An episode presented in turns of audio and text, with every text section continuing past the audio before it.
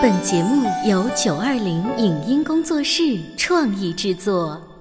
《潮爸辣妈》节目版权归合肥市广播电视台所有，任何未经允许的传播行为均属违规。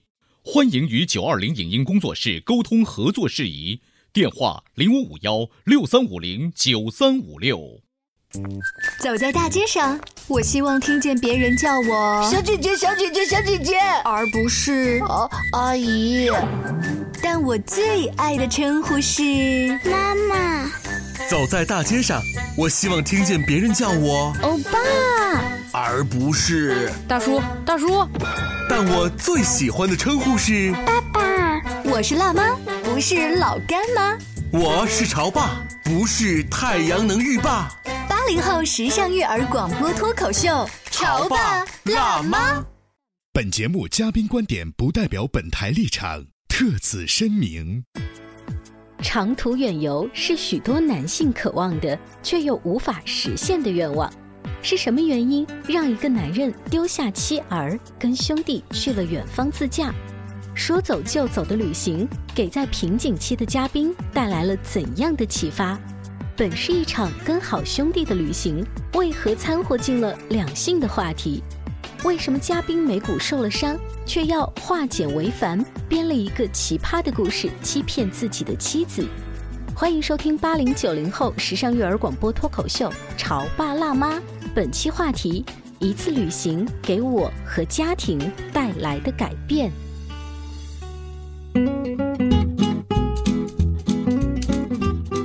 欢迎收听八零九零后时尚育儿广播脱口秀《潮爸辣妈》。大家好，我是灵儿。大家好，我是小欧。我们节目的粉丝呢，知道小欧前一段时间呢，抛开我们的节目哈，自驾带着老爸，然后还有自己的好朋友啊，一起陪伴着出去，大概有十几天的时间。呃，我是十六天时间，十六天，就总共的车程公里数是七千五百公里。呃，所以在有一期节目当中，你分享了跟自己爸爸这一路的呃一些亲子关系。以前我们觉得亲子关系是一个年轻的爸爸跟一个小孩儿，现在忽然发现亲子关系其实也是可以跟我们年长的这些爸爸妈妈辈哈。但是你在节目当中还提到了一个陪伴你一起出去玩的好兄弟，是啊，那这个兄弟呢，他其实老婆孩子他们家跟你们家不一样的是孩子比较小，嗯，按道理来说，年轻的媳妇儿能放老公出去玩这么长时间，本身我就脑海里有很多的问号。对，就。这次旅行你知道吗？就是一方面检验了我跟我老爸的亲子关系，嗯，同时也检验了我跟我好朋友之间的这个兄弟情谊，嗯，更加检验了我这个好兄弟跟他老婆之间的两性关系。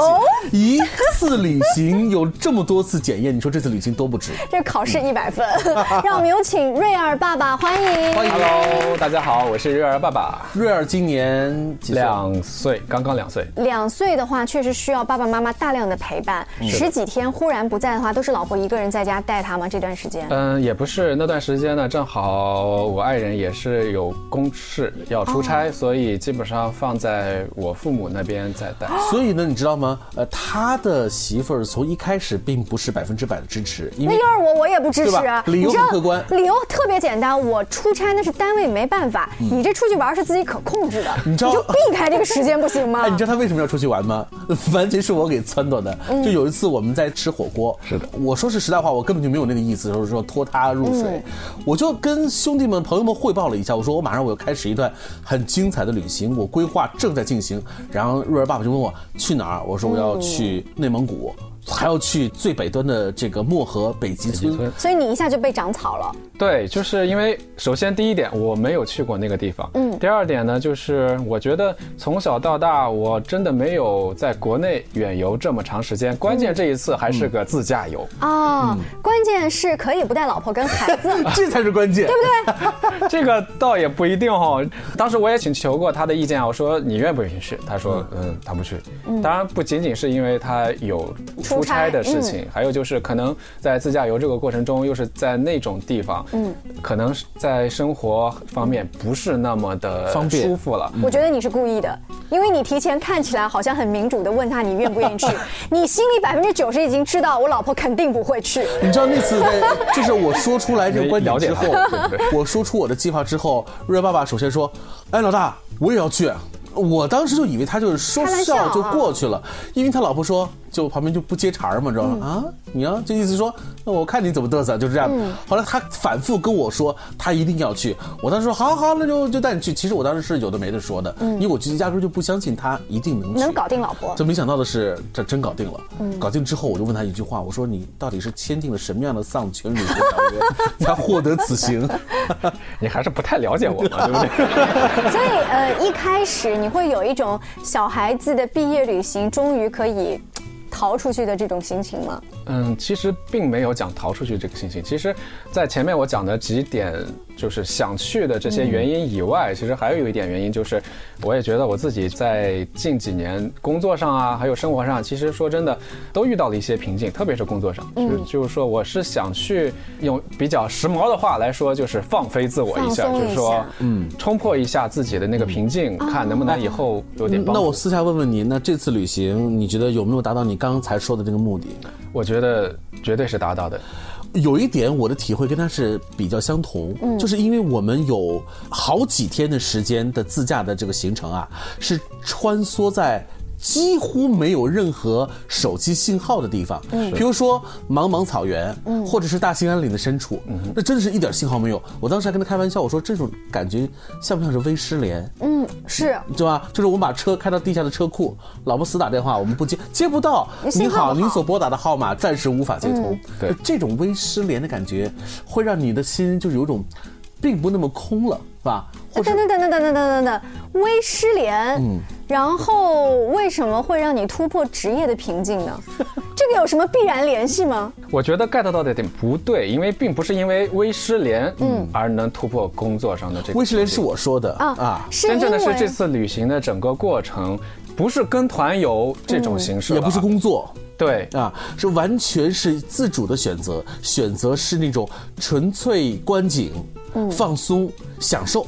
关键，我觉得除了这些以外，还有就是看到了很多之前没有看到过的东西。嗯，比如说见到了一些可能在我们城市中嗯碰不到的一些人，嗯，他们的那种生活方式，他们的所思所想，他们的思维方式和我们其实都是不一样的。嗯，所以我觉得经历了这些人之后，经历了一些事情之后，特别是看了那些呃纪念馆、博物馆，比如说像是大兴安岭五六火灾纪念馆，还有就是在黑河的那个。北大荒知青纪念馆，嗯，这些纪念馆看过之后，我觉得真是看到了很多非常感人的故事，不仅是了解了当年那段历史，嗯，而且还让我们真正在工作上怎么能够敢于去奉献，敢于去做出一些牺牲。我觉得这是对于我最大的一个。而我的感觉是，Real 爸爸忽然就不再执着的只在想工作这件事情，嗯，就是他的那个心绪好像通过这次旅行，他得到了一个调整。因为你知道，像我们做这行工作的工作，更多的是来源于生活的体验嘛，对不对？你看我们刚才 Real 爸说的那个，就是大兴安岭火灾纪念馆，因为大兴安岭我们知道，一九八七年，嗯，那场震惊中外的火灾，我们对于这个点仅仅是停留在知识点或在课本书上，但是。你并不了解那一场大兴安岭的火灾有多严重。嗯，我跟瑞儿爸跟我老爸，我们去的时候，你知道我出来的时候，我老爸说了一句话，说：“哎呀，这个火灾呀，真的是把一座县城，嗯，整体摧毁，就是我们说的这个漠河县城。对，它然后呢顺着风走，快要到塔河的时候，所有人的努力把这个火龙给截断，停在那儿，然后没有侵蚀另外一个县城，就是这个火。”火灾和森林这几者之间的关系值得我们去深思，所以防火真的是件很重要的事情。是的，我觉得如果能够把这个故事给孩子去去讲述、去描述，那就是一次亲子教育哦。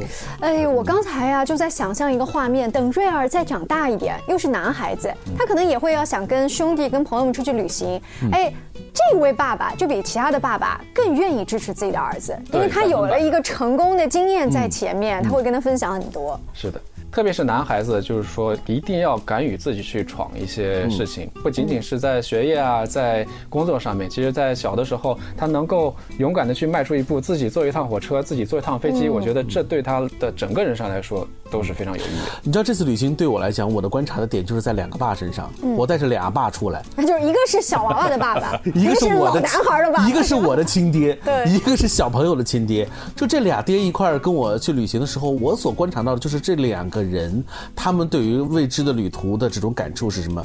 我爸的感触，我之前在节目当中说过了。现在来说说，就我身边的这个瑞尔爸爸的感触，就是他其实跟我一样是旅途小白，嗯，尤其是这种长途跋涉的旅途，我们更是小白。第一次但是我们作为同龄人哈，我们在面对这个未知旅程的时候，并没有焦虑，嗯，更多的是那种。那种坦然的接受未知的旅程，甚至是一次挑战。呃，还记得咱俩去开那个夜路的时候，对，那个我们从我们开车从这个额尔古纳市开车去根河市那一段旅程啊，因为不是高速公路，就连那个反光条都没有，县道嘛，全黑，而且就是一团一团的雾的出来。所以你们俩会害怕吗？我们俩居然在聊丧尸片。啊！天哪，这是你们男生之间互相鼓励的一种方法我我跟他甚至说了好几部影片，我跟他说，哎，有一部影片叫做《三十极夜》，说的是这个。啊，好好好，停停停停停。你知道旅程结束之后的这几天，我真的回头又重新把那部影片看了一遍。我想，如果要不是这次旅程，我甚至无法唤起我十几年前对这部影片的记忆。嗯，我觉得可能这就是咱俩的这个共同点哈。对啊，当时咱其实聊了很多电影，比如说当时我记得我还提到了《寂静岭》，嗯，对不对？当时那个环境下真的很像是《寂静岭》里面的场景。其实我当时心是发毛的，你知道吗？就你们明明害怕，但是嘴上死扛，对吗？我我爸在后面说：“你俩认真开车啊！” 我爸已经很害怕了。就说到这儿，我就很好奇，就是瑞奥爸爸，你去看这一对老父子俩，哎，难得出来玩一下，他们中间的这种感觉呀，你有什么观察？我觉得真是在这次旅行当中，我跟老大学到了很多怎么跟父亲相处的一些方式方法。就是可能是之前啊，也是受我爸爸的影响，就是我父亲是一个就是特别在家里面就是必须 number one，讲话算话的那种权威感。权威的那种，所以有的时候跟他之间很难有朋友之间的这种交往的这种模式。就是我也渴望，从小就很渴望，但是可惜到现在都都很少有这种情况。所以这次旅行是不是我跟我爸这种相处给你一种借鉴？就是也许在未来有机会，你会带你老爸去做这场旅行。对，其实也许我可以带他去，也许去内蒙古，也许去别的另外一个地方。就是但是那个你在前面开车看着他们父子俩在聊天的时候，你会脑补画面说，如果这次带的是我爸，比如刚才同样遇到那个事儿，我爸可能就会唠叨我。哎哎，我觉得老大刚才他那样处理就很好，就是你会不断的去去替换这个人物去想，是吗？也会有也会有这样的情况。那你观察叔叔是不是非常给这个儿子留面子？就毕竟有一个他的兄弟在旁边。会有，就在有些情况下，他会，本来我觉得可能是他想说发飙了，对不对？说说话算话的时候，但是还是尊重了老大的意见。我爸其实我已经表扬他了，我说你这次已经特别给我面子，就 就是我第一次知道，原来我爸会收敛，就是就那种所谓的收敛是彼此父对子成全的给权威嘛，知道吗？他会收敛，这就是旅行当中给我们带来的额外的收获。嗯嗯，我们稍微休息一下，广告之后我们继续请瑞儿爸爸来聊一聊这次长途旅行他的心得。你在收听的是《乔爸拉妈》，小欧零二，叫你变成更好的爸爸妈妈。《潮爸辣妈》播出时间：FM 九八点八合肥故事广播，每周一至周五十八点三十分首播，次日十四点重播。网络收听，请下载荔枝 FM、苹果 Podcasts，搜索“潮爸辣妈”订阅收听。微信公众号请搜索“潮爸辣妈俱乐部”。他觉得我有什么累的呢？不就是在家带个孩子吗？我想想，真不如出去上班。哎，下班也不太想回家呀，回家没什么话说嘛。我生气是因为他对我关心太少了，可是我也不知道怎么明说呀。陪你一起吐槽养育熊孩子的苦，陪你一起追忆曾经自己的小世界。八零九零后时尚育儿广播脱口秀，潮爸辣妈。本节目嘉宾观点不代表本台立场，特此声明。长途远游是许多男性渴望的，却又无法实现的愿望。是什么原因让一个男人丢下妻儿，跟兄弟去了远方自驾？说走就走的旅行，给在瓶颈期的嘉宾带来了怎样的启发？本是一场跟好兄弟的旅行，为何掺和进了两性的话题？为什么嘉宾美谷受了伤，却要化简为繁，编了一个奇葩的故事欺骗自己的妻子？欢迎收听八零九零后时尚育儿广播脱口秀《潮爸辣妈》，本期话题：一次旅行给我和家庭带来的改变。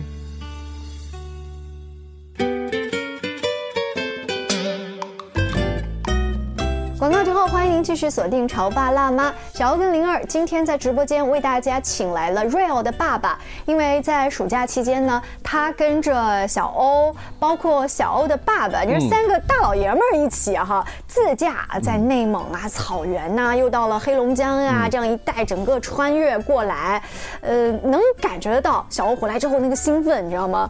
就我假装听他，啊，好好玩哦，啊，我时至今日，我现在仍然就是还有坐在驾驶舱里的感觉。因为七千五百公里真的很长，然后在草原上开驰骋的那种感觉，我这辈子一定不会忘记。在节目一开始的时候，小欧就 Q 了 Real 爸爸，说有父子的关系啊，兄弟的关系啊，对不对？还有什么夫妻的关系？就还有两性关系。两性关系。可是这三个老爷们儿怎么会有两性关系？对啊，而且他老婆不都已经答应了让他出来玩了吗？他老婆是勉强答应的，因为但是我觉得有可能又不太想驳我的面子，因为毕竟我是在一次吃火锅的过程当中。提出来的，但但是呢，就是我觉得他老婆也是放手爱吧，嗯，就是既然她老公已经选择风雨兼程的看往远方，那就让他去了。哎，我特别好奇啊，就是他到某一个地方，会不会经常给老婆打电话，说我今天到哪了，我现在风景什么样？就这个打视频电话这个过程，你看到了吗？有有，但不是很多，还还是比较自觉的。什么叫比较自觉的？这不叫自觉哎，就是呃，为什么要用自觉这个话？因为你还记得，就是当年咱俩二零零八年第一次因为工作关系，我们去香港转播的时候，我们一段旅程，那时候我在谈着恋爱。对我非常有印象的是，那时候大家都新入职不久，还不是每个人都有恋爱的关系。他已经找了一个非常漂亮的女朋友，然后他就每到香港的一个地方，就给他的女朋友打电话。对我们所有的同事都很烦他，他可能对这个印象特别深刻。之后呢，他就觉得你很自觉，对我没有烦没错，我觉得就还 OK 了。这就是热恋和婚后的。你看他自己埋坑，自己往里的填，我可没那么说。没有没有，其实我觉得这就也表现出来的一点就是，夫妻间其实。需要一定的信任嘛，就是说他也没有太多的去打电话来骚扰我的行程，嗯，我也不必去每次到什么点儿都会嗯跟他说我到哪儿了，但是我拍到美景的时候，所以你看在他心目当中，老婆每次打电话叫骚扰，而不是关心。我刚才我说的这个骚扰是打引号，引号。你看他老是补救，对不对？对，就是我想象当中的是，我先生要到哪玩的话，是看见什么，或者我到哪，我想跟他分享。嗯，我分享了，我看到美景，拍到美景都会发给他，但是我不一定说这是哪，因为内蒙古这都是内蒙古，嗯嗯，对不对？所以说我不必说的那么详细。就是我觉得呃，瑞尔爸说这点我是很同意的。他们夫妻俩其实彼此是很信任，而且结婚这么多年，有了一个两岁多的可爱的宝宝，就整个家庭是进入在一个平台上。所谓的平台嘛，那就一定没有高山险阻，嗯，呃，也没有什么太多的坎坷波浪起伏，是吧？可是。有的时候你知道，我我不晓得零二有没有感觉，就是往往越是没有高山险阻和波浪起伏，往往啊有个别同志啊，他这个心呐，他就会变得有些艺术家的气质。什么意思呢？你看看他的眉毛。哎，我我看一个伤痕。这个伤痕很简单，就是有一天在开车的时候，他要因为我们车上面还架了这个呃一个运动相机，嗯，然后呢他就爬上去去调试运动相机，可是因为动作过猛，嗯，自己撞到了车门上了，啊，这车门呢又碰到了他的眼镜框。划了一道口子在他眉毛这地方，嗯然后血流不止。当时我吓坏了。他其实啊，也就是血多一点，对，嗯，不是很深。然后呢，我这边呢带了这个什么创口贴呢，就紧急出了做好处理，这事不就过去了嘛，对不对？然后突然我发现啊，他在开车的时候，他嘴里头在嘟囔着，嗯嗯，我要这么说，对我还要那么说。我说你说什么呢？嗯，老大，我跟你说啊，这次我们要统一口径。我说什么口径？那个回去跟我老婆呢，我会跟她说。我说你不就是撞了？对啊，但我总不能说我的头让门给挤了吧？怎么这样显示出很 low 吗？他就会觉得可能就会很 low。对啊，我觉得这么大的人了，然后头被门挤了，我觉得这个事儿好有点 low 哈。你编了一个多么不 low 的理由告诉他吗？我来说这个故事，他的编的是故事是这样子：我们俩到了哈尔滨，晚上出来的，到了一个小 pub 坐下来。嗯，pub 里面呢有个驻唱歌手，一个、一个小姐姐，唱歌很好听。然后我们就在那坐听，突然呢有一个喝大了的人的闹事，小姐姐就很生气，然后拿着啤酒瓶呢就砸向那个闹事的人。可是不偏不倚，那个啤酒瓶呢反弹到了瑞尔爸爸的脸上，因此划了一个口子。那那个小姐姐肯定很不好意思呀。所以这个小姐姐赶紧过呢来，就赶紧过来，然后呢，他们是不是到派出所了，还是到医院了，去处理了这个伤口？因为这个关系呢，他也了解到了这个小姐的身世。这个小姐姐家里头家世以前还很显赫，嗯，可是因为突然爸爸还是妈妈的原因，家道中落，不得不小姐姐出来以唱歌的方式补贴家用，这是不是一个电影？你说？不是这个电影啊，后面的连续方式一定是这个帅哥要跟这个小姐姐认识一下，留下联络方式。就是他编完之后，我当时惊呆了，他还告诉我说一定要保持一致啊。我给他回答是好的，我来熟悉一下台词。然后他又给他老婆解释了一下我的这个眼角是怎么对，碰的。我是真的这么说的吗我回家以后真是这么说的。那你是不是说完之后，你老婆的反应是？她当时就觉得，嗯，哪个小姐姐？她首先正常的反应，对不对？作为老婆来说，她绝对不会先想你的伤是怎么样了对，因为之前我帮她稀释过了，对于伤的这种关心已经稀释过了。就是我在还在旅途中的情况下呢，我就已经拍了这个眼角的这个照片给他发过去，然后他就一一直在问我到底是怎么回事，到底怎么回事？我说呃现在不方便说，回头再回去再跟你说吧。然后我就一直在给他埋这个叫什么伏笔伏笔，对，然后我就一直没有透露到底是怎么回事，然后直到回去之后，然后他才问，其实回去过以后，这个伤已经基本上就结疤了，就只是结疤了，就没事儿了。可是我的一个很大的疑问，我相信灵儿可能也会有疑问，就是一个很简单的，对，就是你干嘛扯那么多？而且你还故意还扯到小姐，你知道女性本来就会天生的会对这方面就是他是故很警觉。意埋了很多雷。你干嘛给身上绑了这么多的雷啊？你这你这个行为让人觉得很匪夷所思哦。我觉得这也不算是什么雷吧，因为首先，呃，我一开始在车上在想那个段子的时候，我并不是觉得啊、一定要说给他听。我觉得，哎，这段旅程，哪怕如果我这个伤真的很严重，是你因为当时幻想出来的，对吗？你想这个旅行当中有这样的一位小姐姐，就幻想没有幻想三个老爷们儿出去旅行，丝毫没有任何艳遇的可能嘛？真的没有幻想，真的没有。你想想，就像老大说的，三个老爷们儿，你到哪儿去根本没有机会的。所以说一开始我就在想，因为我不知道我当时这个伤，当时流的血挺多的，我不知道这个伤到底严重不严重，严重到什么地步，多少天能好。如果我回去过以后还是像这种情况，然后我见到同事，我难道也说？我头被门挤了，对 不对？然后我就觉得啊啊，我是面子问题也许可以编一个小故事，就是第一层意思是面子问，题需要有一个折中的方案。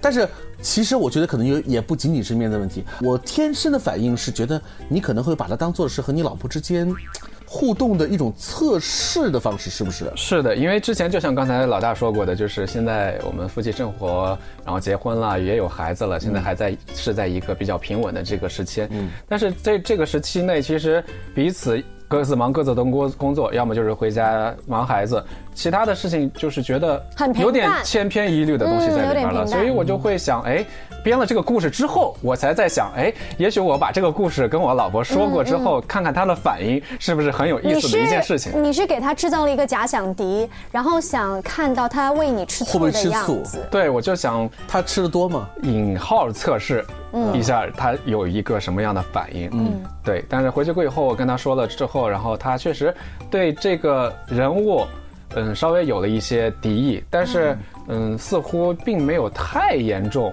你你真确定他有敌意吗？我觉得他是有的，因为在他的你应该问问话里边，你应该问他，你真的确定他不怎么严重吗？因为他没有证据嘛。然后我跟他说我没有留人家的联系方式，但是他不知道其实号码留在我跟前吗？然后你想联系的时候到我这儿来吗？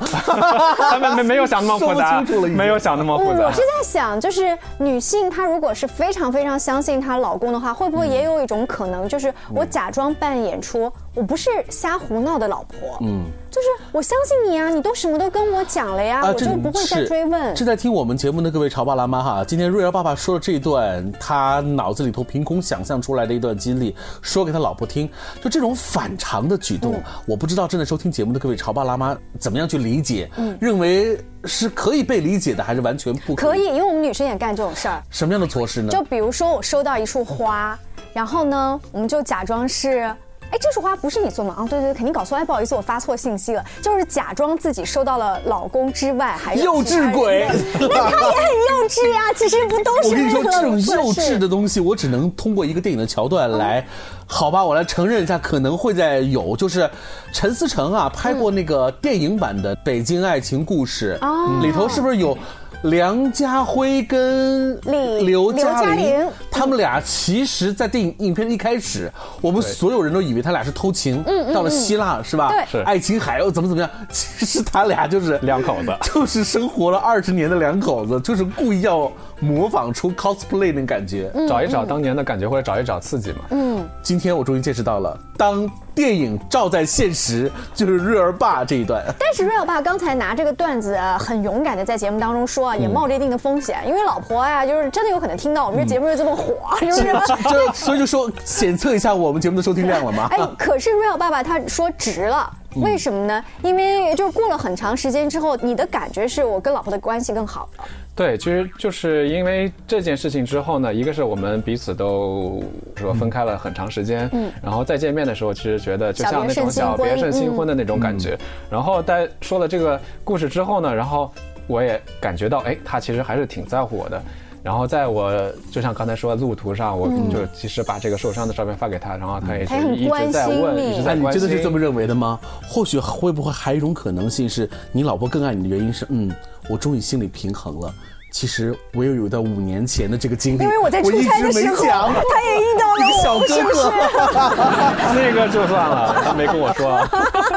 他现在开始，你知道吗？眼神出卖了一切。今天非常高兴，请到 Real 爸爸做客我们的直播间，跟我们分享了这次旅行当中他的收获，包括跟老婆开的这个小小的玩笑，其实也是变成他的收获的一部分。没错，我觉得我们就是需要这种设计出来的、呃规划出来的这种不一样的经历，不一样的旅。旅行来填补我们的这个生活，对不对？嗯，更多关于亲子育儿、两性关系的话题，大家也可以持续关注我们的节目《潮爸辣妈》。在荔枝 APP 当中，也可以搜“潮爸辣妈”订阅收听。下期见，拜拜！再见。以上节目由九二零影音工作室创意制作，感谢您的收听。